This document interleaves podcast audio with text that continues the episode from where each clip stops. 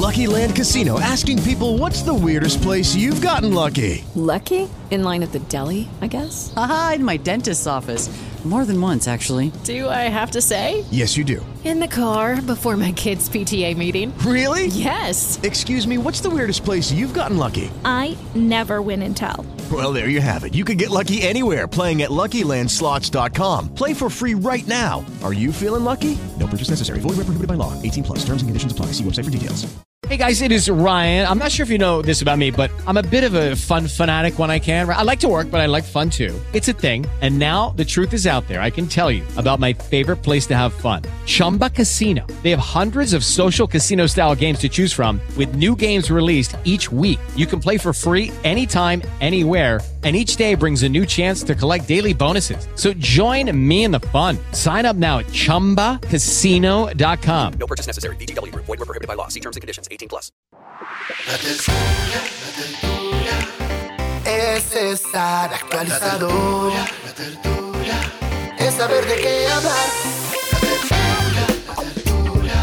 Es vivir siempre conectado. Aquí comienza La Tertulia, Salud y Economía en la sala de su casa. Dirige Juan Manuel Ruiz.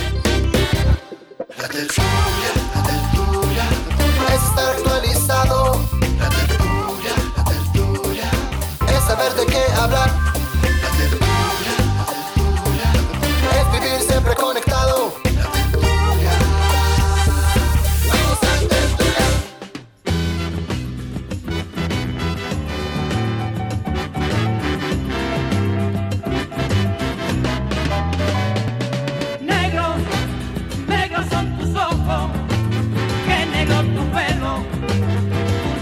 Tan rojos. Negro, negros son tus ojos, negro tu. Un fraternal saludo para todos los oyentes de la tertulia de RCN. Es un placer saludarlos desde la capital colombiana en este martes primero de diciembre. Entramos ya en la recta final, último mes de este 2020 tan único, tan singular, tan particular. Un 2020 que pasará a la historia sin lugar a dudas como uno de los más extraños, de los más duros y de los más intensos que haya vivido el mundo entero, sin excepción, como consecuencia de la pandemia. Pero bueno, hay que ponerle actitud y cara de diciembre a esto. Porque de todas maneras, eh, el último año es un mes de, bueno, de reflexiones, de nostalgia, de fraternidad, eh, de mucha entraña familiar, ¿no? de, reencuentro, también de balances, a ver si ya, nos dicho, lo que hicimos, lo hicimos, lo que no pudimos, ya no pudimos este año, porque hay una suerte, digamos, como de suspenso que suele acompañar el, el mes de diciembre y que suele ser el de ya, el del balance, el del descanso en algunos casos y el disfrute y eh, la retoma de renovados bríos de cara al año que se aproxima. Feliz diciembre para todos los oyentes de la tertulia.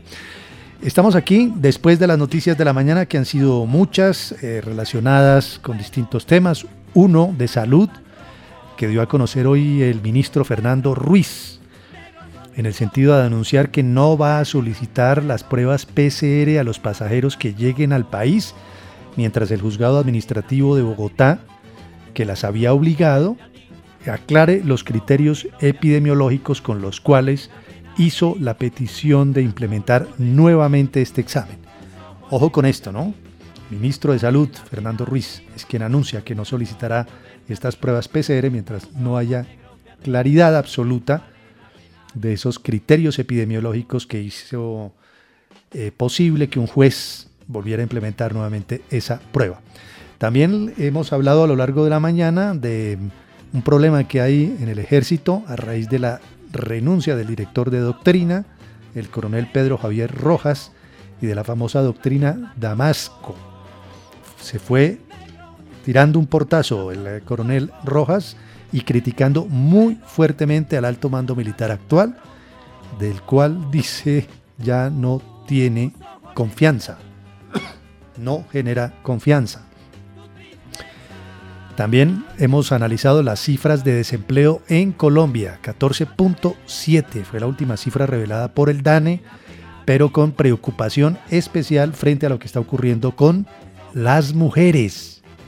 Las mujeres en particular son quienes están sufriendo mayormente y de qué forma el drama del desempleo en Colombia, especialmente como consecuencia de la pandemia. Muchos temas, muchos temas aquí en RCN Radio y nosotros los retomamos. Muy bien, y esta música, eh, escuchémosla un poco más, Dayana, por favor.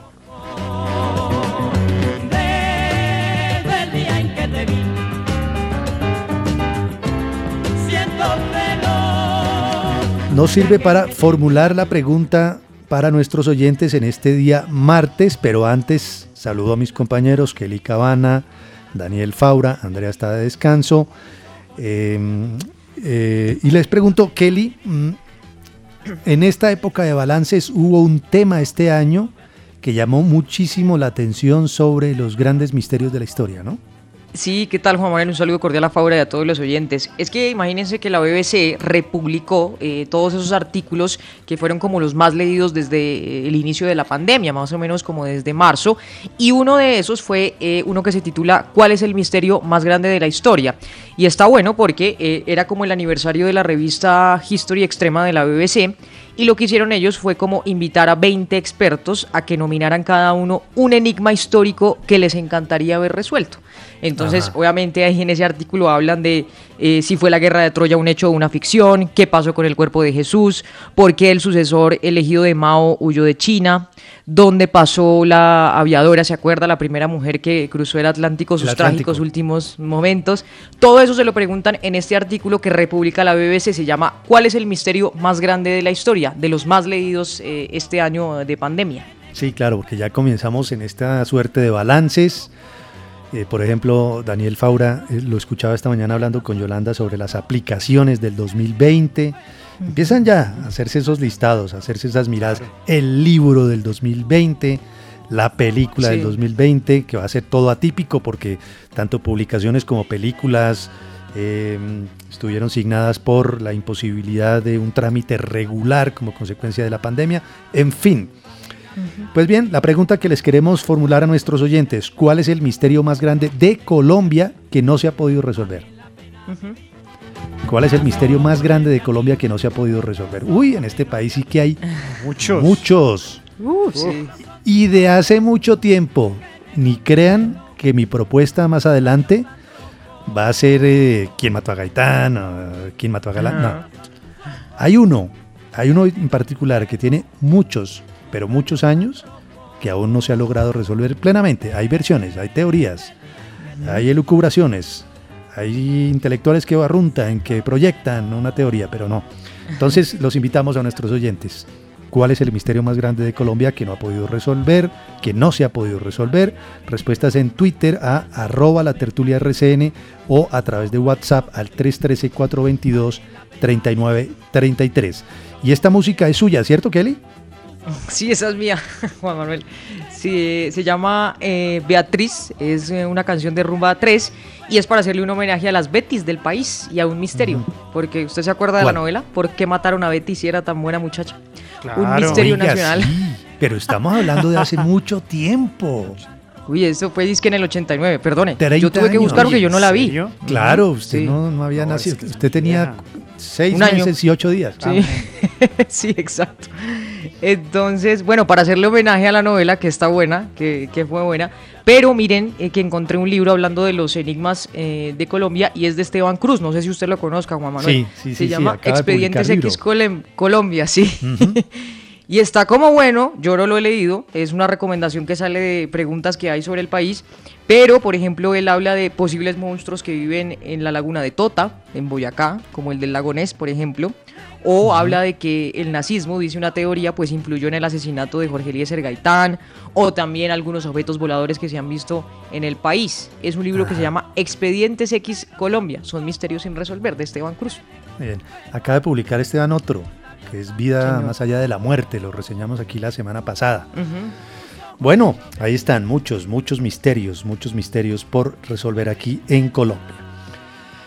Eh, un anticipo de los temas en materia de tecnología que estaremos desarrollando aquí en la tertulia, Daniel. Bueno, hoy tenemos varios temas. El primero de ellos, un señor que quiso ser avispado en su casa y le dijo a su esposa, mi amor, vamos a comprar un purificador de aire para la casa. La señora pues feliz obviamente con el tema del COVID. Cuando el señor llega con un PlayStation 5, ella a los pocos días se dio cuenta de que era un PlayStation 5. Ya les voy a contar la historia completa, qué pasó. Canales de YouTube eh, para que ustedes aprendan historia. Hay varios y muy chéveres. Historia rápida. Uy, uy, buenísimo. Ya que los podcasts de historia están tan... De moda, ¿no? Tienen tanto éxito por estos Sí. días, sí. Eh, vamos a hablar también del Bitcoin que llega a su techo histórico. Vamos a hablar también de un robot gigante en Taiwán, en Japón. 18 metros de altura. Va a ser seguramente eh, la estrella, el rockstar de los próximos Olímpicos en Japón. Y sus temas, Kelly, aquí en la tertulia. vamos, vamos a hablar de unos documentos que se filtraron por ahí, que publicó la CNN, del mal manejo que le dio China a la pandemia desde el inicio, desde que detectaron el primer caso en Wuhan. Eh, trae varias información. Vamos a hablar también de la ONU, que está haciendo advertencias grandísimas para el próximo año, más de 35 mil millones de dólares que se necesitarían en ayudas y asistencia en el mundo entero. Y vamos a hablar de la Navidad en la Casa Blanca, la última Navidad de Melania, que ya decoró la Casa Blanca. Bueno, recordemos que esta Ah. mañana, a pesar de advertencias, eh, hubo alborada en Medellín con pólvora, ¿no? Ahora sí, Sí. impresionante las imágenes. Estuvo ¿eh? complicado, Sí. ¿no? Ujú. Se va a hablar mucho de pólvora en este mes. Vamos a hablar también de pólvora aquí en, en la tertulia.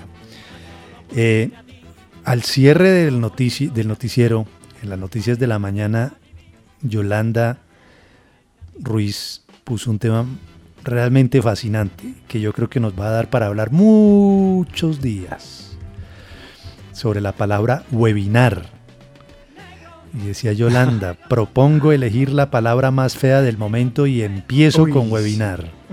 Y esa es viejita, ¿no? Vie- Oiga, pero uy, sí. sí, es horrible. horrible. Pero es absolutamente detestable webinar. Seminario Pero virtual. esta palabra ya deberían Ajá. sacarla porque ya en serio está en desuso. Ya pocas personas usan webinar, hay videoconferencias, bueno, en fin. Sí, pero webinar. tan raro. Aparte, ¿quién se la Sí, inventó? no, estoy de acuerdo.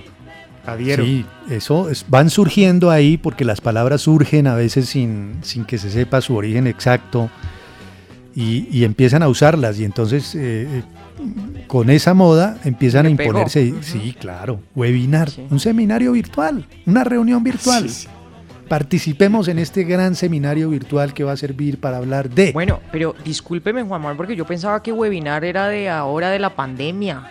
Y esto de, como No, dice Fauras, de hace rato. ¿no? Sí, dice que Sí, mire, es una viejo.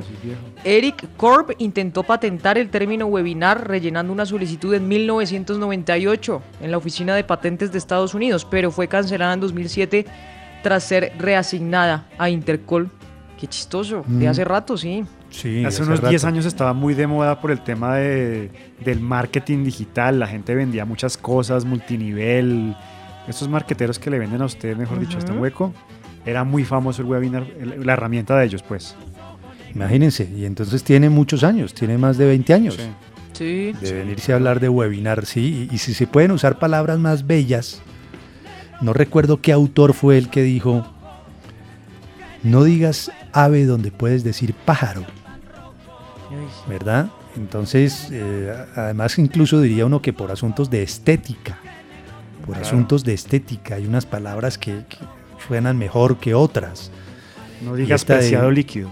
Pre- El preciado líquido, el líquido perlático de la consorte del toro. Burgomaestre. ¿Sabe cuál detesto yo? ¿Cuál? La progenitora. Uy, terrible esa. No, no, Usted no, se fue a visitar a su progenitora, usted se fue a visitar a su madre. Punto. Sí, sí, Se fue a visitar a su mamá, se fue a visitar a su madre. Uno nunca le dice a un amigo, no, mire, ¿sabe qué? Eh, Voy, sí, este fin de semana voy a ir a visitar a mi progenitora porque es que eh, me hace mucha falta. ¿A mi mamá? Sí, sí, no. Voy a ver a mi mamá, uno no dice la progenitora. ¿Qué tal uno, uno que es del lenguaje policial y de paso le mandamos un saludo a la policía, a la que apreciamos y admiramos mucho, en fin? Pero eh, han visto los reportes policiales, fue encontrado el cuerpo de una femenina, Ay, o fémina, sí, sí, o fémina, sí. unas cosas así. Sí, sí, sí. Los policiales, ya no se llaman policías, sino se llaman policiales. Y eso le intentan a uno explicar los, los abogados No, es que es realmente el perteneciente a un cuerpo policial. En derecho, que se ha vuelto tan común, aperturar, abrir, compañero, comenzar, iniciar. Sí, sí, sí. Unas ganas de complicarnos al hablar. El habla es muy rica y sobre todo la lengua castellana, tal y como Bueno. lo consignan los libros de Pérez Reverte, por ejemplo, es tan rica que tiene muchas palabras para designar las cosas con exactitud, a diferencia de otros idiomas. Exacto. El problema es que el presidente Duque le dio el espaldarazo a aperturar, ¿no? ¿Sí? Ah, sí, porque salió en un Sí, en un documento, ¿se discurso. acuerda? Mm. Claro, en un documento sí dijo. En, en un su espaldarazo también salió. Ajá. Sí, pero ¿Sabe como a cuál es fea también? otros escriben, Como sí, ¿cuál? que es de ahora, es, ahora la gente dice como whatsappear también, ¿no? WhatsAppear. Sí, claro. Es- esa yo no sé Sí. si está aceptada y es horrorosa también. Pues las van metiendo como en un, en un, la academia es muy, muy, digamos, Flexible. prudente en esas cosas y abre unas ventanas, Kelly, en donde se van metiendo esas palabras, pero no significa que esté muy contenta la academia con todas las palabras que van surgiendo. Las van dejando ahí, porque como alguien dijo, el pueblo es el habla, el pueblo es el habla, y el pueblo termina imponiendo un modo de hablar, entonces la academia lo que hace es ir recopilando esos, esos, es- esos documentos, esos datos, y con el tiempo, mira a ver si se pronuncia o si la incorpora, en fin. ¿Sabe cuál no me gusta a mí un poquito ah, rápido? Ese de influenciador porque es como muy pretencioso, ¿no le parece? También, también, pero Ese claro, influenciador como para quién. Sí, sí, Exacto. sí, sí. Uy, Oye, sí, una sabe, farsa el sabe- tema de los influenciadores. Y, influen- y- y- y aquí hemos hablado de la farsa enorme de los influenciadores, ¿no? Cuando Sí. nos dimos cuenta que eran pagos y que Sí. estaban haciendo recomendaciones que resultaron un descache monumental. Claro. Y que la superintendencia todavía no se ha amarrado el cinturón con este tema, ¿no? Ah, ah. Se pronunció por ahí alguna Mm. vez, ¿no? Haciendo Sí, pero advertencias. eso. Sí, no, no ha sido serio el tema. Bueno, bueno. Esta es la tertulia. Estamos apenas comenzando. Ya regresamos. Qué negro tu pelo, tus labios tan rojos, tus ojos negros de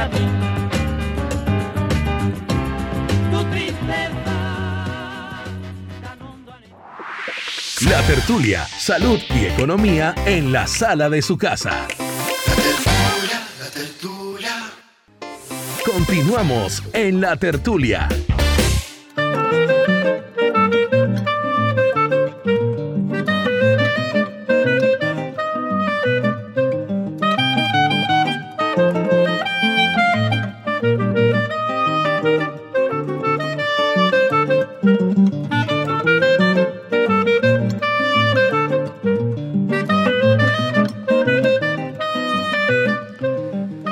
Después de la pausa, aquí estamos en la tertulia de RCN. Retomamos eh, nuestra conversación. La pregunta, ¿cuál es el misterio más grande de Colombia que no se ha podido resolver? ¿Qué dicen en Twitter, Kelly?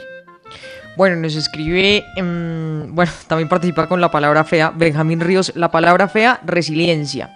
También nos escribe mm, Germán García, el misterio más grande de Colombia podría ser el silencio cómplice de la sociedad frente a la barbarie cometida por los chulavitas, patrocinados por un partido como el conservador. También nos escribe HR64, el misterio más grande y uno reciente que no se ha podido resolver, el misterio de por qué no se combate y se extermina definitivamente el narcotráfico que tanto daño le ha hecho a Colombia. También nos escribe Payotti Henry, cómo nos siguen robando los políticos y nunca pasa nada. Y también nos escribe eh, Dora Galvis, un saludo a Dora, ¿por qué se casó a Donay? Sí, Adonai, ¿por qué te casaste, Adonai? Sí, sí, sí, sí. Nadie ha podido saber qué fue lo que le pasó a Adonai, hombre, y dejó ahí con los crespos hechos a su otro amor. Bueno, y también a través de WhatsApp esto nos dice. Buenos días, ¿cómo les va? Excelente programa y gran dirección de Juan Manuel Ruiz. El misterio que siempre me ha abordado y que a todos los colombianos les interesa es saber por qué se casó Adonai. Muchas gracias, que estén bien, chao. Hola amigos de la tertulia, mi nombre es Álvaro Henao desde la ciudad de Ibagué. Un gran enigma es qué pasó con el reloj de oro de el señor Carlos Leder Rivas. Muchas gracias. Gracias, gracias a ustedes por sus respuestas y su música, Daniel. Mi música, bueno, esta música tiene que ver con el tema de los misterios. Este trío se llama el Grupo Seresta y la canción se llama Guatavita. Y dicen que Guatavita es uno de los misterios. With the Lucky Land slots, you can get lucky just about anywhere. This is your captain speaking. Uh, we've got clear runway and the weather's fine, but we're just going to circle up here a while and uh, get lucky. No, no, nothing like that. It's just these cash prizes add up quick. So I suggest you sit back, keep your tray table upright, and start getting lucky. Play for free at LuckyLandSlots.com. Are you feeling lucky? No purchase necessary. Void where prohibited by law. 18 plus terms and conditions apply. See website for details. Judy was boring. Hello. Then Judy discovered ChumbaCasino.com. It's my little escape. Now Judy's the life of the party. Oh, baby, Mama's bringing home the bacon. Whoa, take it easy, Judy. The Chumba life is for everybody. So go to ChumbaCasino.com and play over 100 casino style games. Join today and play for free for your chance to redeem some serious prizes. chumba ChumbaCasino.com. No purchase necessary. Void where prohibited by law. 18 plus terms and conditions apply. See website for details. misterios más grandes de Colombia. Hay un libro que se llama Colombia Sobrenatural y dice que la laguna eh, de Guatavita es para muchos una puerta dimensional capaz de establecer puentes entre dos mundos. Y esto le va a gustar a usted. Juan Manuel, A ver. porque dicen que también en este libro la laguna, eh, en esta laguna se han hecho abducciones y que Ay. supuestamente es uno de los principales asentamientos de ovnis en Colombia. Tremendo. Se ha oído hablar misteriosa la mucho. laguna. Sí. Sí. Sabe que del tema de Guatavita se habla desde hace, a ver, venga, le digo, 700, 800, 900, 2000, por lo menos unos 400 años. No, y hay muchas historias alrededor. Sí. Claro. En el libro del Carnero de Juan Rodríguez Freile está contada toda la mitología, todo el mito alrededor del- del- de lo que ocurrió en Guatavita y el mito del Dorado, de dónde surge Sí. La historia del cacique dorado que ofrendaba, cuando digo del cacique dorado es porque era un cacique totalmente vestido en oro, Sí. bañado en oro, como lo cuenta Rodríguez Freile ahí en las primeras páginas del libro, y que también haría sus ofrendas y habría hundido tanto oro suficiente allí en Guatavita como para conquistar el mundo. Ese mito sí que, mejor dicho, llevó a que muchos conquistadores se volcaran Buscaran, a, a su búsqueda y bueno, poco hallaron, digo, poco hallaron ahí en Guatavita, porque lo otro sí se lo llevaron, se lo llevaron casi todo. Bueno, muy bien, mitos, mitos y, y misterios que hay en, en Colombia y que estamos hablando aquí, conversando aquí con nuestros oyentes.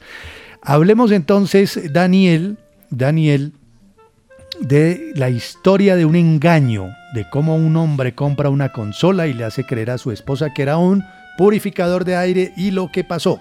Cuéntenos esa Bueno, historia. esto sucedió en Taiwán. Hay un señor que se llama Jin Wu. Y Jin Wu entró eh, a las redes, a los e-commerce de segunda a buscar una consola PlayStation 5 porque de verdad está muy difícil conseguirla por estos días, por todo el tema de pandemia, se retrasó como la distribución de estas, de estas consolas. Y eh, vio que había una consola a buen precio, entonces entró a preguntarle al señor, sí, ¿usted la, por qué la está vendiendo? Eh, Compró dos y está vendiendo una por negocio. El Ujú. señor, eh, eso fue en persona porque se vieron, entonces le dijo, no, eh, realmente mi mujer es quien quiere venderla, eh, yo no la quiero vender. Se dio cuenta de que la engañé, yo dije que iba a comprar un purificador de aire para la casa, pero en realidad es una PlayStation 5, que realmente podría parecer un purificador porque es grandísima, alta, bueno, en fin. Eh, Jin Woo no se rió porque vio realmente triste eh, al vendedor. Lo cierto es que Oh. compró la consola a un muy buen eh, precio. Y bueno, pues esta es la historia de, de este señor. Hay que decir que las personas que han comprado la PlayStation 5 eh, pues son afortunadas porque esto se va a regular normalmente a partir de mitad de año de 2021. Así que ahorita es complicado. Claro que yo, como les dije ayer, yo sí prefiero como las vacunas. Me espero a la segunda Esperar. generación. Sí. Un poquito más, más Sí, sí. escéptico, más prudente, menos impulsivo. Sí, yo espero un poquito. Óigame, eh, Daniel, ¿cuánto costó la consola que compró este hombre? ¿Se sabe Esta el dato? consola está, no, no tengo el dato exacto, pero fácilmente yo creo que la consiguió en unos 150 dólares menos, porque está a 2.500.000 la versión más económica, que es carísima. Si ustedes ven la, Es muy la cara, PlayStation Paura, 4, sí. Yo la compré, por ejemplo, en Colombia hace unos que 6, 7 años, estaba en 1.400.000. Ajá. Ha subido demasiado de precio la, la PlayStation. La consiguió más barata, obviamente no regalada pues, pero pues 500 mil pesos de diferencia sí, cuentan, ¿no? Claro, por supuesto. Mucho billete, mucho billete. Muy bien, estamos en la tertulia de RCN Radio. Esta sección es presentada por Webinar Apartado Dialoga con Colombia. Bueno, una, una arista muy interesante de este inicio de diciembre. Esta mañana reportábamos muy temprano de la alborada que se llevó a cabo en Medellín, ¿ah?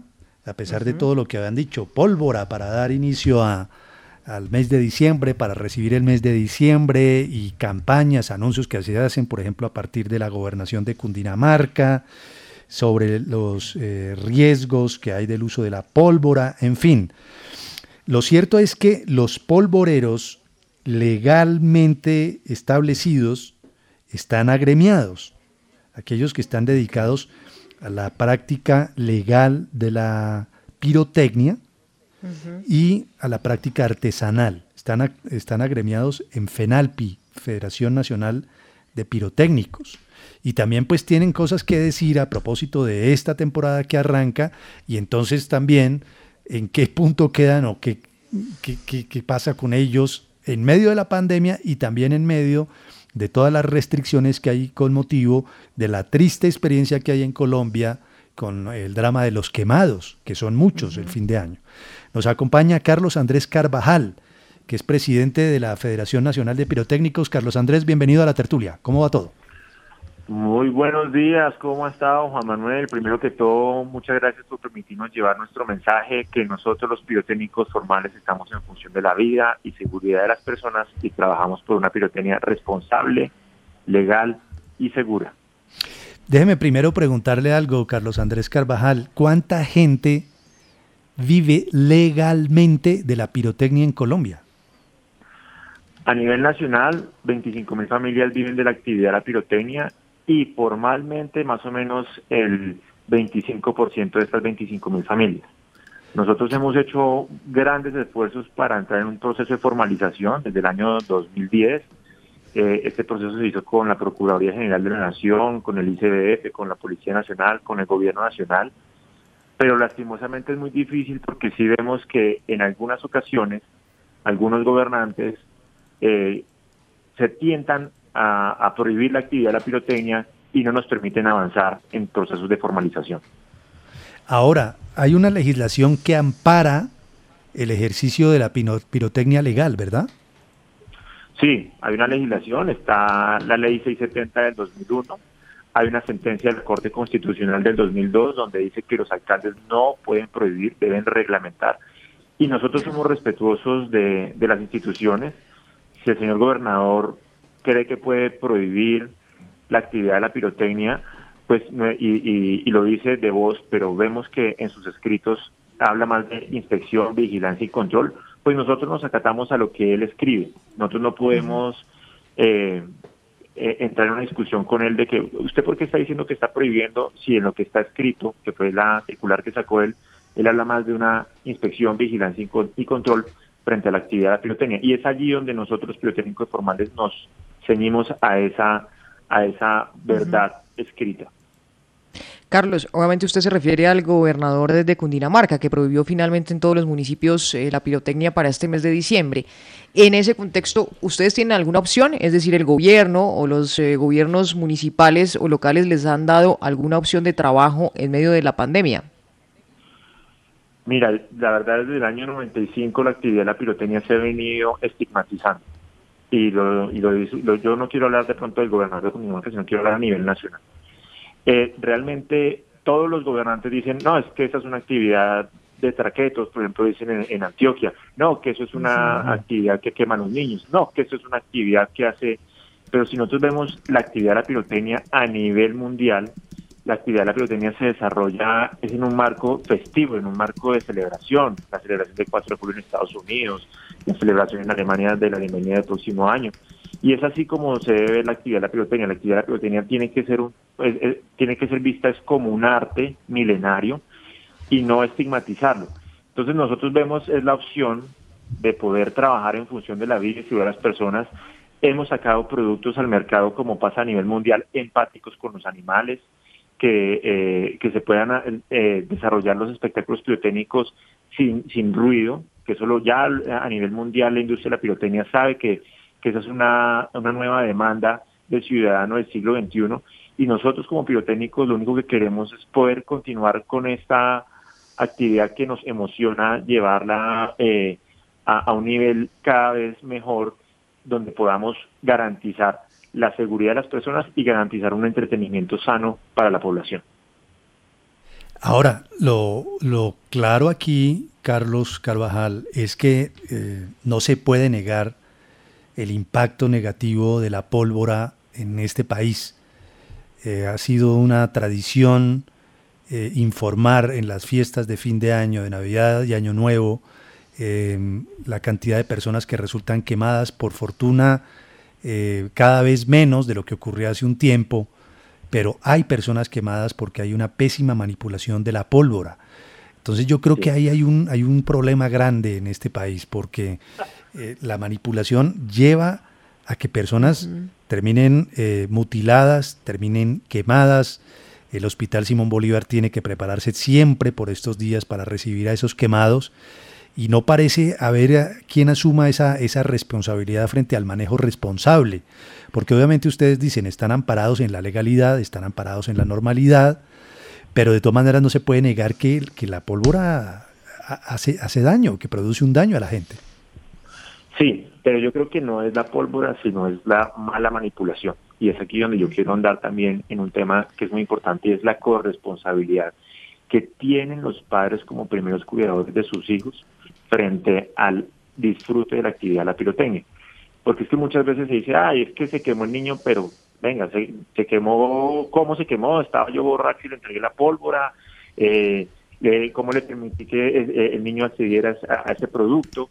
Y es aquí también donde nosotros desde la Federación Nacional de Pirotécnicos hacemos un llamado de corresponsabilidad a los padres como primeros cuidadores de sus hijos frente a la, al, a la restricción que tiene y la prohibición total que tienen los niños frente al, uso de, los productos pirotécnicos. Es que una chispita, por inofensiva que se vea, no es para que la utilice un menor de edad. Una chispita la puede utilizar un adulto en, un escenario como un matrimonio o en una celebración. Y los niños solamente pueden ser espectadores. Es la invitación desde nosotros, desde la Federación Nacional de Pirotécnicos.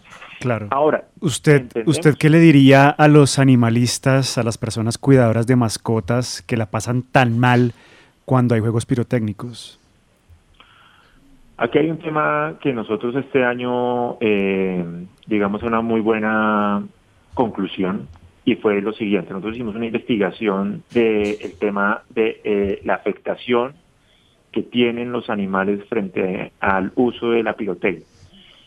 Hay una investigación a nivel mundial que dice que no es el, el volumen, sino es el ruido de la pirotecnia que no les hace sentido a las mascotas y por eso ellas se, se impacientan. A nivel mundial hay una, hay una hay un tema, una resistencia frente a la actividad de la pirotecnia por el cuidado a los animales y por el cuidado a los animales eh, de compañía. Nosotros investigamos qué pasa en otros países y en Escocia hay un programa de eh, el, Veterinary Group que invita a las personas a que puedan ellos eh, entrar a acondicionar a las mascotas de compañía para que estos ruidos se les haga más como familiares y no se asusten con la actividad de la pirotecnia. Ahora, hay un tema que sí es importante que entendamos y es el tema de las aves, que es allí donde nosotros estamos trabajando fuertemente y por eso es importante que se desarrollen unas mesas técnicas con las alcaldías y gobernaciones para destinar en qué lugares donde no hayan reservas forestales sí se puede realizar la actividad de la pirotecnia.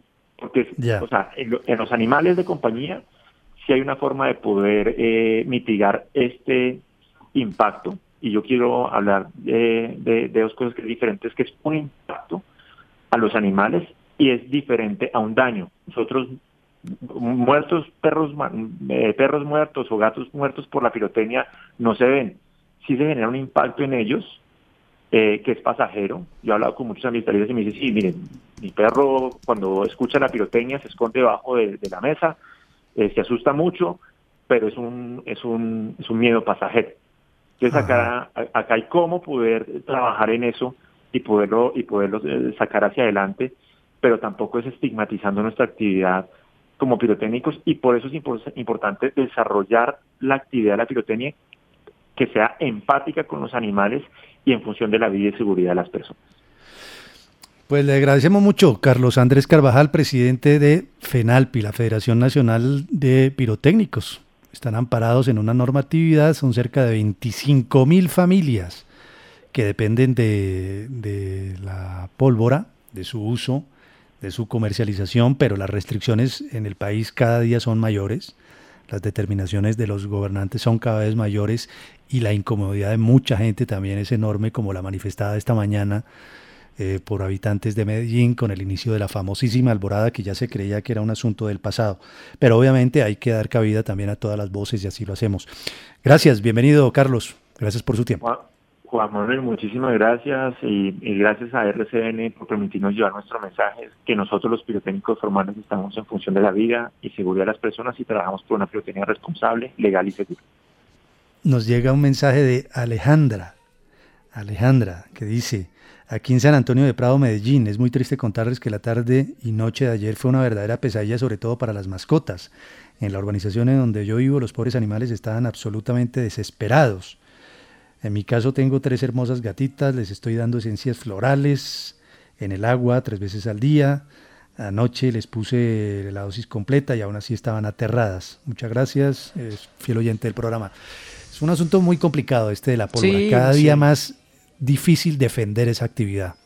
Y sobre bueno. todo, bueno, también sopesar, ¿no? Lo que usted decía, casi 25 mil familias que viven de este tipo de negocios y hay festivales y hay actividades que se pueden hacer. Lo decía el mismo Carlos, por ejemplo, para este tema de los animales tiene que ser en un lugar despejado, a en una- un lugar alejado, un lugar donde no afecte a tantas personas y se supone no afecte a los animales. Pero es complicado, ¿no? Es complicado sopesar las dos cosas. Kelly, este, como decía el señor, es un negocio milenario, pero yo creo que tiene que reinventarse. Si ustedes ven en los parques de Disney, están ya desplazando los juegos artificiales por eh, show de drones con música. Sí, Mm, sí. fíjese, o de Es luces también puede ser, exacto, exactamente. Sí, pero ahí hay 25 mil familias, por si no Claro. tienen el dato, que dependen de, de- de Es esa mucha gente, actividad. Mucha gente y tienen que reinventarse. Ahora, no sé qué tanto han paseado ustedes últimamente, si han salido de Bogotá o le han dado una vuelta, pero eh, digo por los alrededores, pero por ejemplo en zonas de Boyacá ya hay caseticas en donde están vendiendo pólvora. Y uno dice, uy, ¿y eso quién lo está regulando? ¿Quién lo ha controlado? ¿Qué tipo de pólvora es? Pero digamos, Mm. las normatividades de restricción de pólvora son de las que más se violan en este diciembre. Claro, y mire que hablamos de profesionales. En ¿A- Barranca ¿A dónde? sí, también. Mm. En Barranca también. Y, y hablamos de profesionales, Faura, ¿no? Porque es una agremiación que tiene los protocolos y la seguridad, pero lo que usted dice, Juan Manuel, es real. Usted va a los pueblos, por ejemplo, y encuentra en las ferias eh, que venden la pólvora y hay una combinación horrorosa en diciembre que son adultos eh, con alcohol o un poco borrachos con los niños manipulando la pólvora. Eso es un problema grandísimo. Ahí sí tiene que haber un control. Se desdobla la gente, ¿no? Con mucho respeto pregunto, y lo he preguntado siempre, ¿qué hay en la mente de un padre de familia? ¿Qué hay en la mente de un padre de familia que deja a su niño manipular pólvora? No. Nunca he podido tocado. entender ahí Sí, sí, no. qué ocurrió o, o- o- o de qué manera, de qué manera, eso es un reto psicológico, ¿no? De qué manera se le puede Sí. hacer entender a un padre de familia que no debe manipular pólvora con su hijo.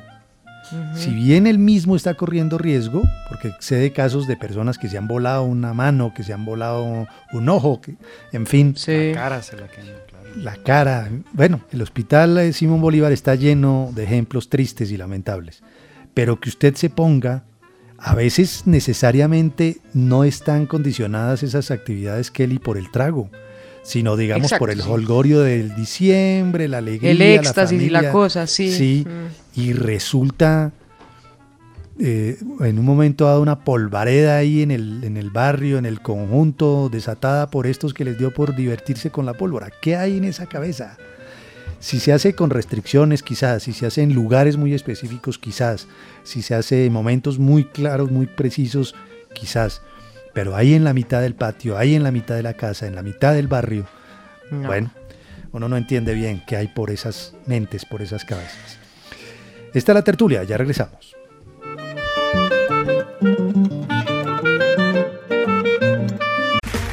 Okay, round two. Name something that's not boring. laundry? Ooh, a book club. Computer solitaire, huh? Ah, sorry, we were looking for Chumba Casino. That's right. ChumbaCasino.com has over 100 casino style games. Join today and play for free for your chance to redeem some serious prizes. ChumbaCasino.com. No purchase necessary. Void where prohibited by law. 18 plus terms and conditions apply. See website for details. O'Reilly Auto Parts puede ayudarte a encontrar un taller mecánico cerca de ti. Para más información, llama a tu tienda O'Reilly Auto Parts o visita oreillyauto.com.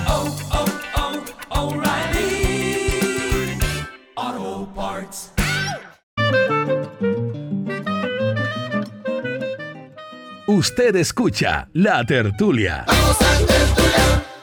Síganos en Twitter como arroba la tertulia RCN.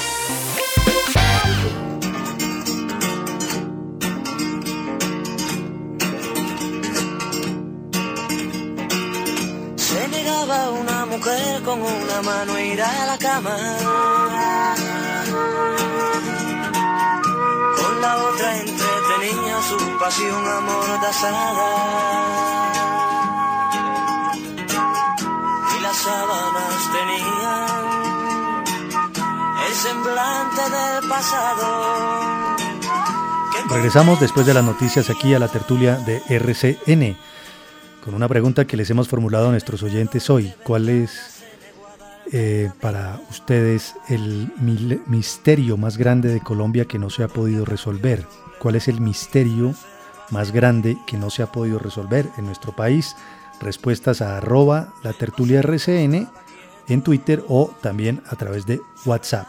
Inicialmente, ¿qué dicen en Twitter, Kelly, nuestros oyentes?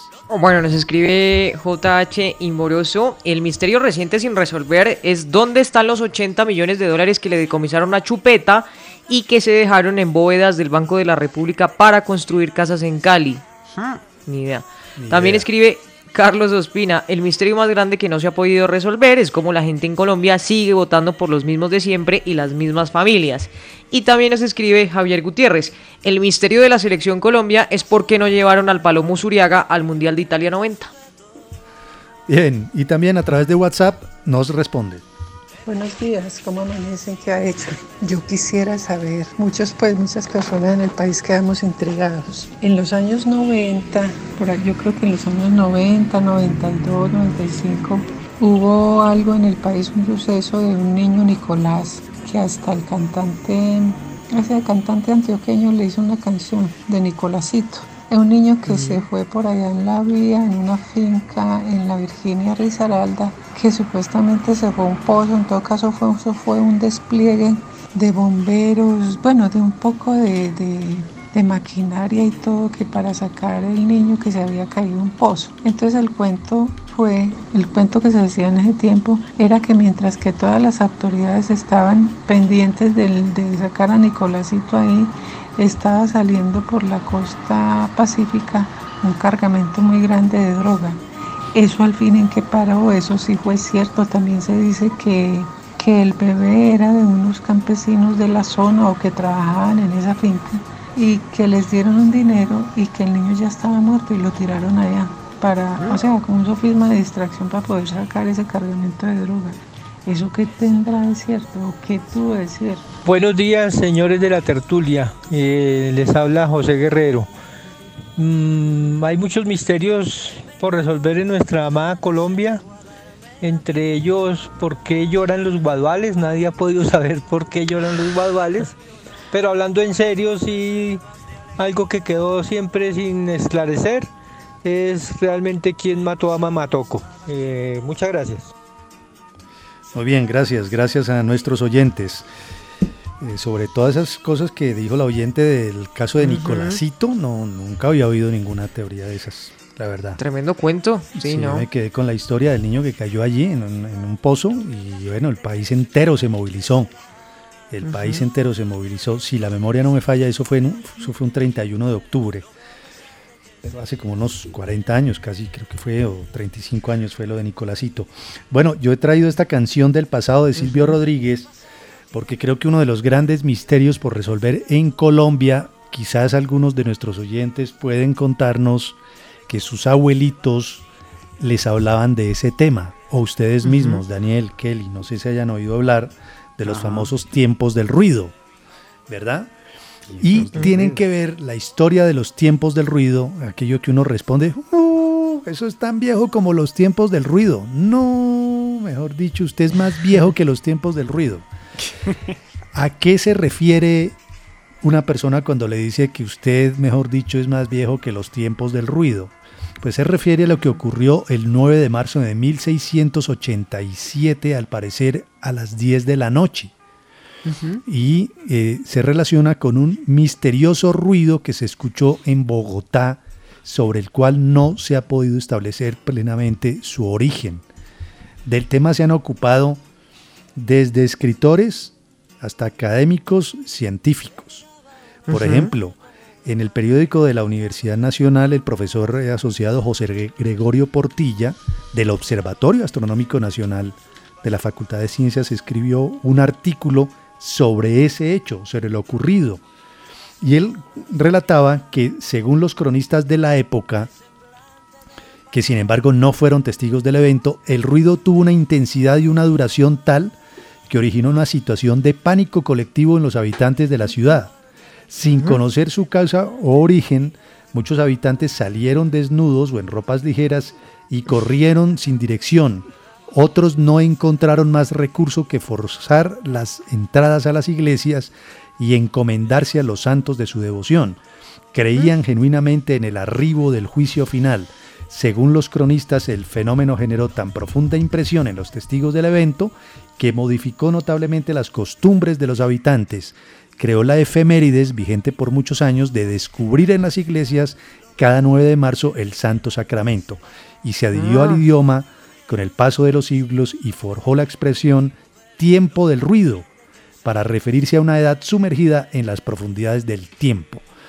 Lo cierto es que nunca se pudo establecer, unos decían que además del ruido se había sentido el olor del azufre esa No. noche. Sí, ¿Qué? es- sí, sí, que esa noche del 6, del 9 de marzo de 1687, además del ruido, se percibió el olor del azufre. Y han tratado de darles explicaciones a estos fenómenos con el paso de los años. Por ejemplo, que pudo deberse el ruido a un paso de meteoritos y que el azufre pudo deberse a una erupción volcánica que No, pudo haberse prohibido allí. 15 minutos duró eso, Juan Manuel, pero es mucho dicen- tiempo de ruido, dicen que duró 15 minutos y otros que duró media hora. Oh, es mucho tiempo. Mucho tiempo. Mucho tiempo. Por eso se habla hasta hoy, sobre todo los más viejos, usan todavía esa expresión de los tiempos del ruido para establecer algo que ocurrió hace mucho tiempo, pero sobre lo cual no hay todavía claridad absoluta frente a ese misterio. ¿Qué historia? ah? Tremendo. Misterio, misterio grande de Colombia que no se ha podido resolver. Bueno, no olvidemos que tenemos hiperdata. Hiperdata, tu vida conectada. Daniel Faura, el hombre de la tecnología, los canales de YouTube para aprender historia, eso sí me interesa muchísimo. A ver, y los que estén eh, convirtiéndose en apasionados de la historia, que son muchos por estos días de confinamiento, que quieren saber qué ocurre, qué pasa, cuál es el origen de todo esto, el contexto de las cosas. Ojo que aquí están estos datos, Daniel. Bueno, hay varios. El número uno, obviamente el de History Channel, que en español se conoce como Canal Historia. Ustedes entran a YouTube y buscan así, Canal Historia. Eh, Pueden encontrar, eh, por ejemplo, historias como que la primera democracia no fue la de Atenas, fue otra, no sé cuál será, pero pensé que había sido Atenas la primera democracia. Eh. También cuestiones clásicas, también cuestionamientos sobre si los robots dejarán, nos dejarán sin trabajo. Bueno, es un buen canal que vale la pena consultar y son videos cortos. Hay otro que se llama Memorias de Pez. Lo bueno de este es que uno queda dateado con videos en 15 minutos. Ah, Por ejemplo, la historia de Estados Unidos, la guerra de, de Vietnam, eh, lo que pasó en Libia, la guerra civil en España. Bueno, hay varias, varios temas, videos de 15 minutos. Usted queda Memorias dateado de ahí pez. con memorias de pez. Interesante, sí, memorias de Claro, pez. datos, coctel, datos cocteleros para impresionar a las tías. Hay otro Chévere. que se llama Karki Productions. Eh, ¿Cómo se escribe ese Karki? Karki con C la primera y K la segunda. Ok. Karki Productions. Eh, hay también hay respuesta a temas complejos, como por ejemplo la Guerra Fría. eh, también eh, hay otros temas como eh, explicaciones de pinturas, bueno, en fin, de un sin- sinnúmero de, de- de temas históricos de arte. Hay otro en YouTube que se llama Web Historias. Aquí eh, hay un profesor de historia y es- explica prehistoria antigua, o sea, historia antigua, prehistoria y arqueología. Y también se puede aprender sobre conflictos actuales, latentes. Y uno último, si ustedes quieren ver historia a nivel de documental, Documentalia TV.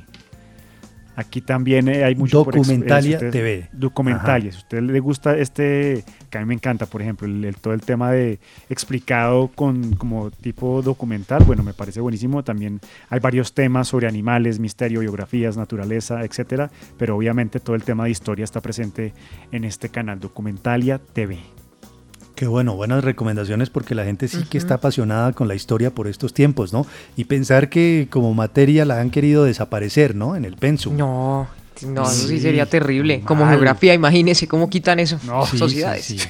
Eso ya hay incluso colegios que no enseñan historia, no enseñan geografía. Pero yo, oiga, yo creería, Juan Manuel, que en otras partes del mundo, ¿será que no dan geografía? Porque yo a veces voy a otras partes y uno le dice a la gente que vive en Colombia y no tienen ni idea dónde es Colombia. Y aquí sí lo obligan a uno a aprenderse todos los países. Sí, yo creo que en eso hay precariedad en el pensum. No les interesan mucho, no les interesan mucho.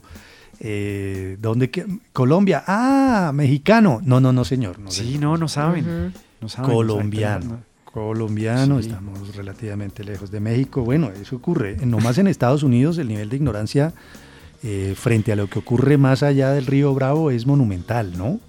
Sí. Hay muchas zonas, por ejemplo, del Midwest en Estados Unidos, en donde un colombiano es, no he dicho, de México para abajo todos somos exactamente iguales. Sí, somos sudacas exactamente al final. Sí, allá- sudamericanos, en fin, y no tienen idea de ocurrencia de, de grandes acontecimientos tampoco. Por eso es que a veces surgen tantas, tantas eh, historias fantasiosas y teorías de conspiración y que Hitler Sí. vivió en Tunja y que, bueno, un poco de cosas precisamente por la, por la ignorancia de los acontecimientos, ¿verdad? Por la renuencia sí. a conocer la historia. Pero bueno, yo sí he percibido que hay mucho interés de la gente por, por, por saber, por conocer. Y de pronto, audiovisualmente, como lo reclaman los tiempos de hoy, puede resultar mucho más atractivo que un profesor poniéndole a leer a uno tres tomos de la historia de la Revolución Francesa, que a lo mejor no se los va a leer nadie, pero si se cuentan de otra manera, pues yo creo que termina convirtiéndose en un verdadero atractivo, ¿no? A mí la impresión de que ahí hay, Sí, claro que sí. ahí hay una buena opción. Bueno, Daniel, gracias. Eh, Kelly, hablemos de los documentos filtrados que revelan el mal manejo del COVID en China en sus comienzos. O sea, ya vamos para un año, ¿no? Sí, hoy estaba viendo, eh, la revista de Lancet estaba publicando esta mañana un artículo y fíjense que hoy se cumple un año exacto de eh, cuando se reportó el primer caso. eh, Hoy, oficialmente. primero de diciembre. Ujú. Ah, ¿en Hoy, serio? primero de diciembre.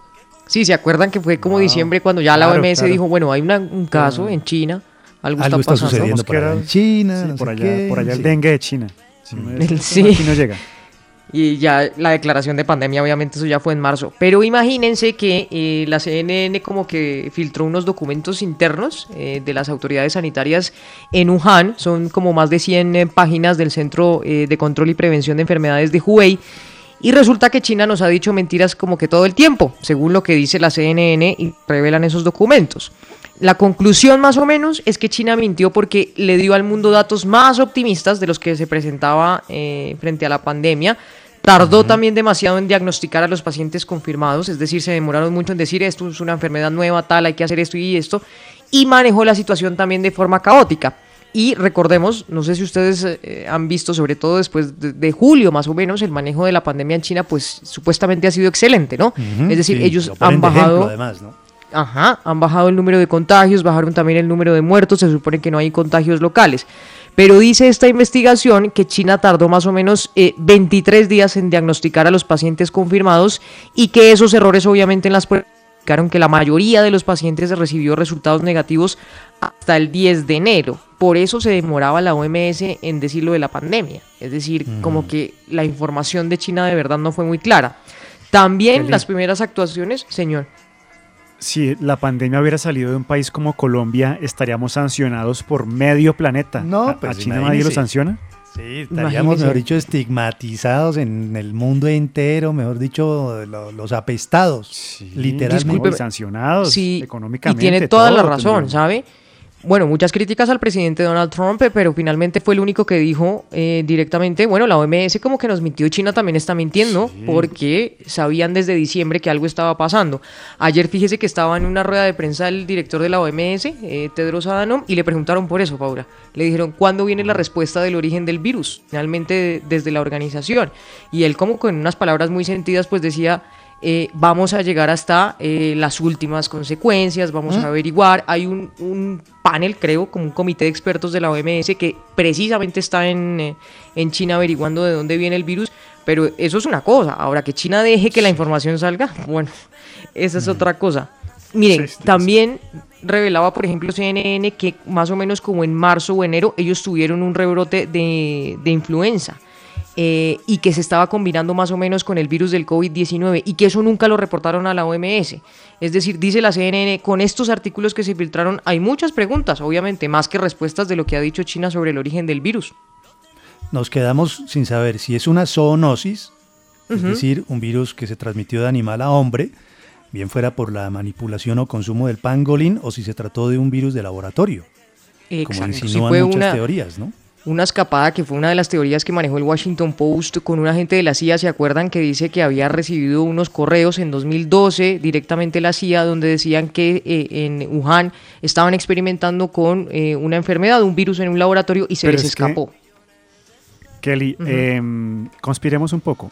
Hace un año usted, o, o todos decíamos, a Trump lo reeligen, obviamente lo reeligen. O sea, no había Sí. ningún motivo por el que no lo iban a reelegir. Y mire dónde estamos. Sí, no es que... O sea, ¿a dónde no quiere llegar nada, ¿no? usted, señor Mm, Faura? No, conspiremos. Soltaron el virus y el virus termina afectando la elección y terminan eligiendo Sí, a sí. Biden. Un virus Pero para es una idea que creen muchos. Sí. No, hay mucha gente que cree esas cosas. Sí, no lo- Ni siquiera para elegir a, Biden, Mm. para, tu- para tumbar a Trump, más bien. Para sacarlo, porque Sí. se había enfrentado a China. Bueno, Es que de qué otra forma lo, pue- lo puedan sacar. Es que el que lo hizo, una, man- una mente maestra sí lo hizo. No sé, yo creo que él se sacaba solito con tanto error y con tanta cosa. Bueno, pero ese es un buen debate, ¿sabes? Sí, sí, ese buen es un debate. pandemia tema para tertuliar. no creo que sin hubiera duda. salido. Mucha gente dice eso. Si usted consulta a muchos de los votantes norteamericanos que votaron por Trump en un número tan enorme, dicen eso.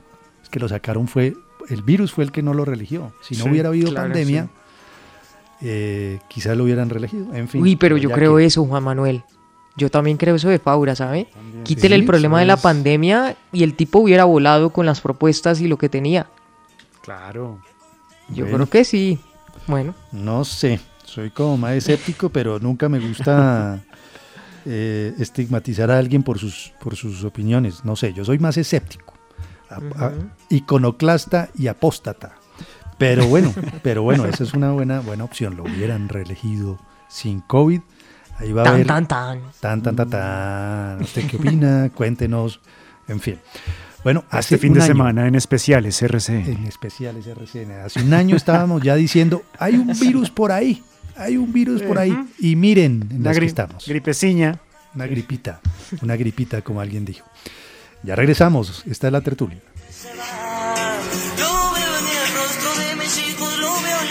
Mi mujer, lo veo a pesar de que se vea sin querer. La tertulia por RCN Radio. En Facebook, La Tertulia RCN.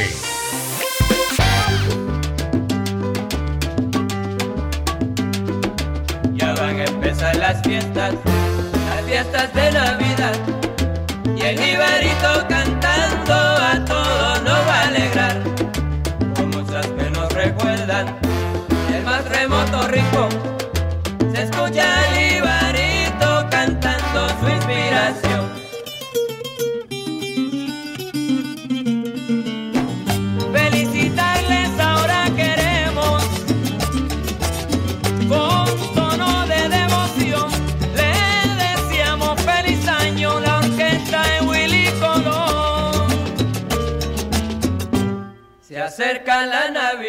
Después de la pausa, aquí estamos en la tertulia de RCN y sí, se acerca la Navidad primero de diciembre. Es que parece un día distinto, parece un mes distinto, parece un, un momento distinto al que tradicionalmente hemos vivido siempre cuando llega diciembre, ¿verdad? O sea, no se ha Sí, notado sí. mucho la llegada de diciembre.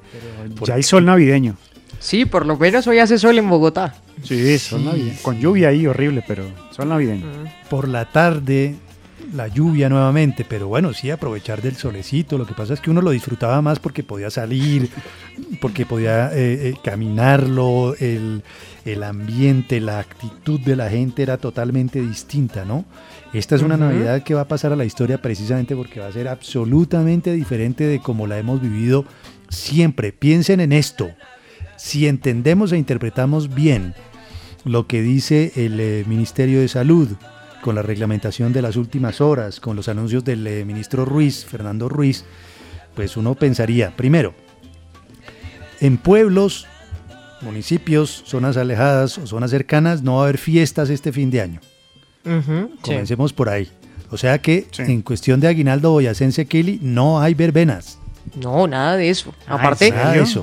No, no nada de, de fiestas de final de año. Responsables. Eso es en Tunja o en toda Boyacá. En Tunja, en Tunja. Tunja. En Aguinaldo Boyacense. responsables, me parece. Recuerden la feria de Cali virtual, ¿verdad? Con algunas bien. expresiones, por supuesto, con algunas expresiones, un billete largo invertido allí, en fin, también para ayudar al sector cultural. Pero comencemos por eso, no va a haber verbenas. No. Mm, eh, vi muy renuente a la autoridad sanitaria colombiana frente a la recomendación alrededor de las novenas. Preferible la novena allá en su casita, ustedes tres, ustedes cuatro, ustedes cinco, no más.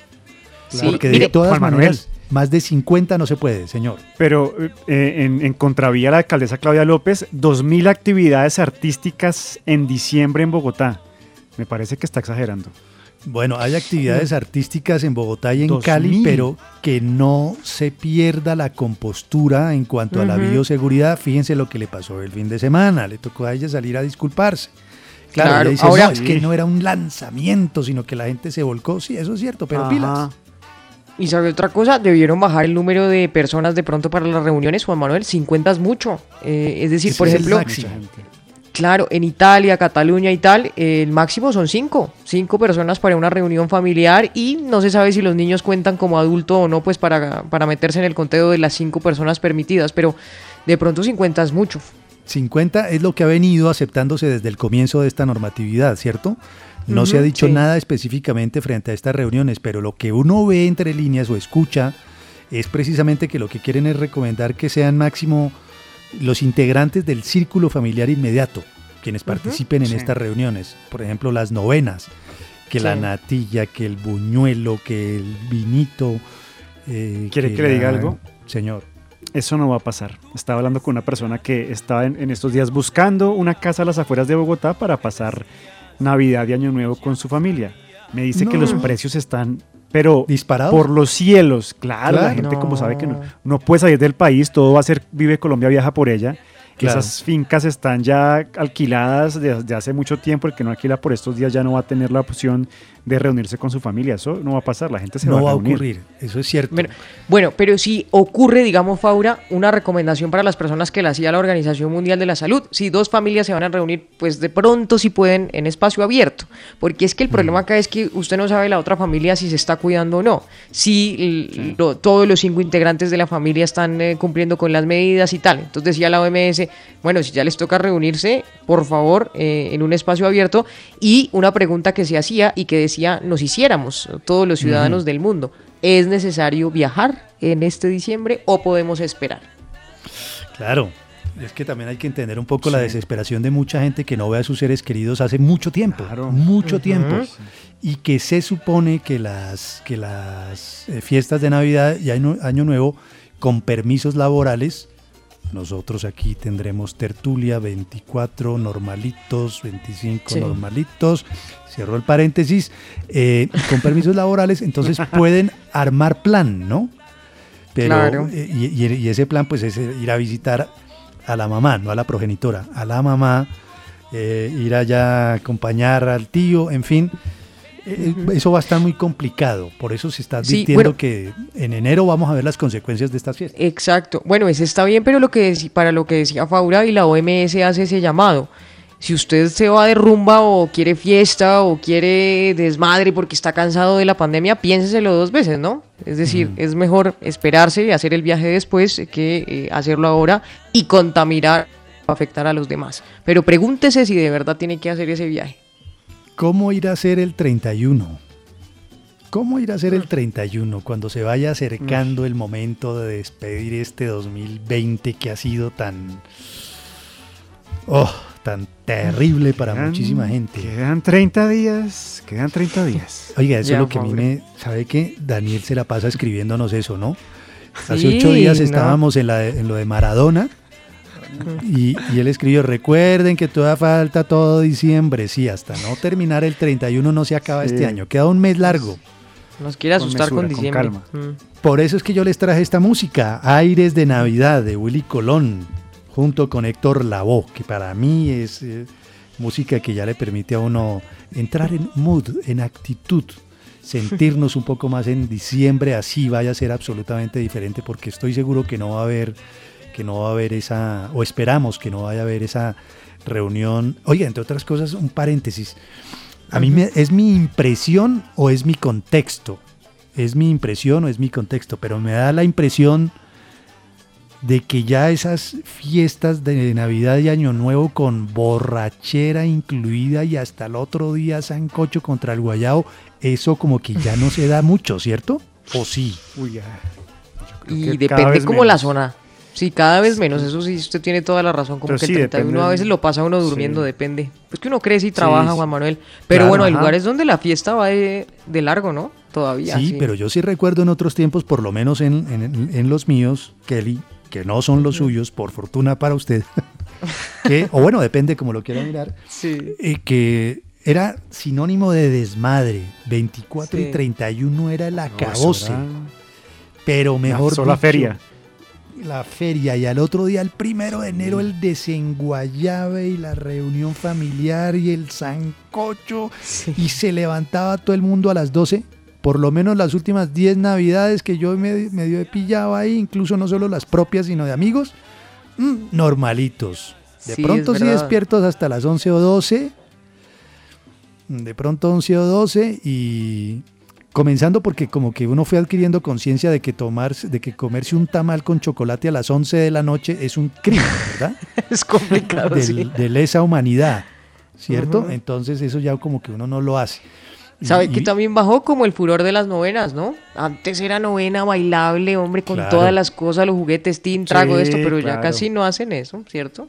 Era un planzazo, era un planzazo y últimamente no sé, no Cada vez lo menos. mismo, cada vez menos. Lo cierto es que, ojo, este diciembre, pilas, pilas.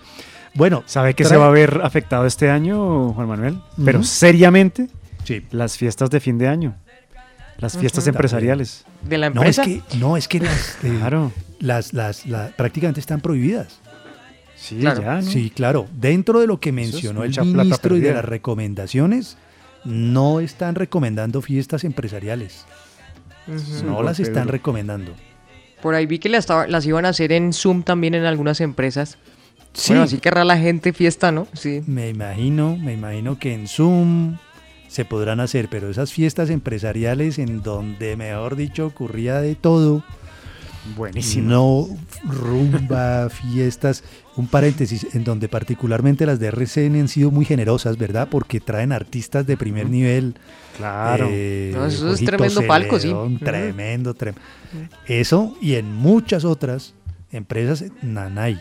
Eso no se puede este año, estamos en pandemia. Esto no se ha ido. Fíjense que las cifras no han bajado, Kelly. Las Sí, cifras no, no, han bajado de, de 8 mil, no hemos bajado. Hace rato que no bajamos de 8 mil. Entonces, pilas. Bueno, mi primera recomendación era esta, Aires de. Navidad de Willy Colón. Pero también hay otra, hay otra, hay otra, como esta de Moisés Angulo Dayana, eh, que viene también para que se sientan las brisas de diciembre. Uy, pero se vino ¿Y con ¿Qué será la vida de Moisés? Gran, gran cantante, gran artista Moisés Angulo, ¿no? Escuchemos.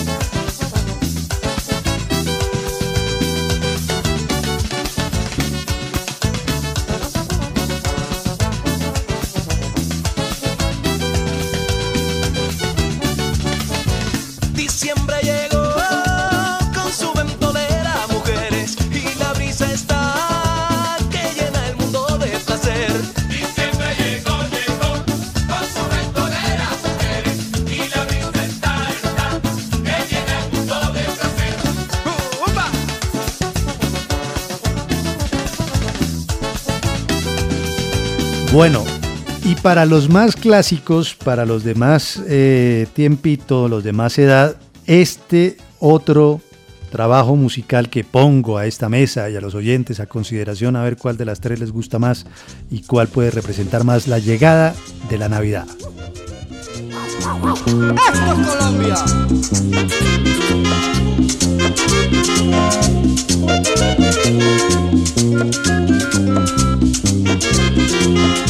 Navidad que vuelve, tradición del año. Unos van alegres y otros van llorando. Navidad que vuelve, tradición del año. Unos van alegres y otros van llorando. Hay quien tiene todo, todo lo que quiere y sus navidades siempre son alegres. Hay otros muy pobres que no tienen nada, son los que prefieren. ¿Con cuál se quedan? ¿Con cuál se quedan? ¿Aires de Navidad, brisas de diciembre o cantares de Navidad? Yo voto por ¿Esta aires de última es Navidad. Cantares? ¿Esta última ¿Cómo? cuál es? Cantares de Esta última Navidad. es can- Cantares, claramente. Uf, Clasicazo, buenísima. ¿no? Mejor aires de Navidad. Enfrente del televisor, con la tía, viendo el show de las estrellas. Muy bien. ¿Le gusta a Kelly más la primera? Sí, la esa es buena, Colón. ¿eh? Willy Colón. Sí, sí. Ujú. Oiga, una pregunta para artistas o expertos musicales o sociólogos, antropólogos, psicólogos, filósofos, psiquiatras, médicos, en fin. ¿Por qué esta música sigue sonando todavía como suena en los hogares colombianos? ¿Por qué Increíble, sí. este país que tiene grandísimos talentos, grandísimos compositores, cantantes que están en los lugares más altos del estrellato musical universal, no han logrado imponer una nueva canción que desplace a estas. ¿Por qué seguimos asociando diciembre a canciones como estas? Esta a mí me pone en diciembre automáticamente, me pone en actitud de despedir el año, me sube el ánimo, pero siempre he dicho, oiga, y los, los artistas nuevos que son tan talentosos, tan creativos, ¿dónde están? ¿Dónde están que no veo una canción que uno diga, no, es que lograron estos nuevos compositores sepultar nuevo- esos clasicazos? ¿O me Un nuevo equivoco? clásico.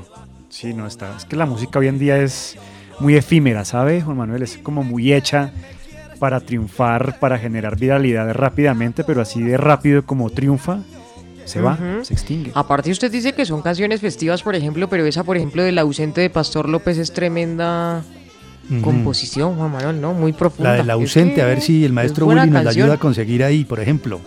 Si el maestro Willy nos ayuda o Dayana a conseguirla. Sí, y se convirtieron en, en- en- en- unos clasicazos absolutos que son sinónimo de esta Navidad. Eh, dice, dice alguien que estas canciones, vea que esto puede ser interesante, que estas canciones siguen vigentes porque hacen parte de la banda sonora de nuestra vida. Pero yo le pregunto a usted, Kelly, que es millennial, ¿a, a usted esta música le gusta? Sí, a mí me gusta Juan Manuel, la verdad que sí. ¿Esta que Hay unas sonando? que sí, otras que no. Esta que está sonando me gusta, exacto. Lo que usted dice, yo me siento en Navidad, eh, ya es como tradicional, como que uno ya la tiene ahí. A pesar de ser otra generación. Ajá, a pesar de eso, sí. Además lo que usted dice, no hay música nueva de verdad que identifique a la Navidad. Bueno, pasa mucho en la costa que sacan el vallenato de fin de año, ¿no? Que pega para la rumba o que es música de verano de fin de año, pero no, no se queda. Bueno, entonces hay tres sugerencias y vamos a ver si, si, le- si complacemos a Kelly con el ausente de Pastor López para el cierre. Pero bueno, recuerden que ha comenzado la, la- la última etapa de este año 2020, todavía faltan 31 días, nos recuerda eh, Daniel Faura, pero ojalá, ojalá terminemos bien en medio de tanta, tanta dificultad. Para el cierre, Daniel, para el cierre, hablemos, por ejemplo, a ver, de el robot gigante de 18 metros en Japón. Sí, están, es un Transformers. Si ustedes han visto la- las películas de Transformers, eh, Titanes del Pacífico, que son estos robots gigantes, bueno, ya no son una, una ficción, eh, en realidad se puede ver ya en eh, la ciudad de Yokohama, en Japón. Se decía, bueno, el, el robot se llama Gundam y hace referencia a un anime de 1979 creado por Yoshi, Yoshiyuki Tomino. Tiene 20 partes. No, es que se mueven. Faura. Es gigantesco. Sí, el Gundam es gigantesco. 20 partes que se pueden mover, eh, puede caminar un poco, mueve sus extremidades superiores. eh, va a estar abierto el 19 de diciembre en, en esta ciudad y obviamente va a ser de los principales atractivos turísticos donde todos van a querer fotografía cuando vayan a los Olímpicos el próximo año. Eh, y bueno, es para celebrar los 40 años de este, de este anime. Ojalá le vaya muy bien. Los que quieran 18 ir, metros. 18 metros, antes del 31 de marzo del 2022, porque ahí ya no va a estar más en exposición. Muy bien. Gigantesco. Ujú. Imponente. Kelly, ahí está. Mire. Muchas gracias. De llegar. So. Para brindar, mi copeta que rebotar. Y al llegar a la medianoche, cuando reyes llanto se confunden en la gente, mándame un abrazo fuerte y pídele a todos los presentes. Vamos a brindar por el ausente, que el año que viene esté presente. Vamos a desear de buena suerte y que Dios nos guarde de la muerte. Vamos a brindar por el ausente, que el año que viene esté presente. Vamos a desear de buena suerte y que Dios nos guarde de la, La muerte. música de Navidad, infortunadamente este año, como consecuencia de una pandemia, alguien que, algo que muchos no previeron, que no calcularon, que no vimos, por supuesto, va a estar llena de ausentes, ¿no? Uy, sí. Mucha eso gente sí. que Sí. se fue. Va a ser una Navidad pesada, de verdad, para Sí, muchos. Sobre para todo en Europa, aquí también. Y hombre, pues de una vez, a pesar de que apenas comienza diciembre, solidaridad para esas personas que han de enfrentar la ausencia de tantos seres queridos como consecuencia de la pandemia, de tanta gente que se fue inesperadamente, que a lo mejor, porque ha habido muchísimo caso de gente que no, no tenía eh, ninguna comorbilidad, por ejemplo, Sí. o que si la tenía, la tenía controlada, pero vino la pandemia y, y- y se lo llevó. Pero bueno, vamos a ponerle actitud. Gracias a nuestros oyentes por acompañarnos aquí en la tertulia. No se muevan porque ya llegan las noticias al mediodía y nosotros volveremos mañana a las 10. Un abrazo inmenso para todos.